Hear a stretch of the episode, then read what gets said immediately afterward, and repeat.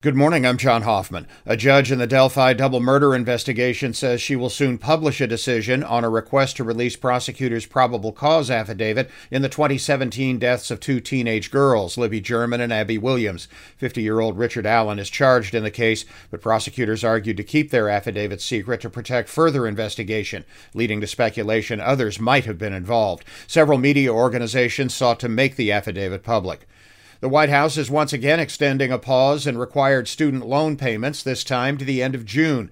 President Biden says that will give the Supreme Court time to rule on legal challenges to his plan to forgive up to $10,000 in student loan debt. Biden says the financial uncertainty caused by the court challenges is unfair to borrowers.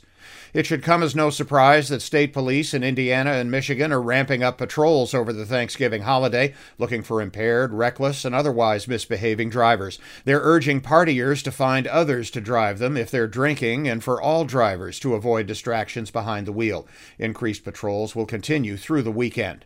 Notre Dame men's basketball dominated Bowling Green last night at Purcell Pavilion 82 66. The seventh ranked Irish women play tomorrow in the Bahamas against American University. That's a 4 p.m. tip off on Live 99.9. Irish ice hockey plays tonight at Boston University. The puck drops at 6 on Z94.3. Tomorrow's Thanksgiving Day NFL games are Buffalo at Detroit, the New York Giants at Dallas, and New England at Minnesota in that order. I'm John Hoffman on Sunny 101.5.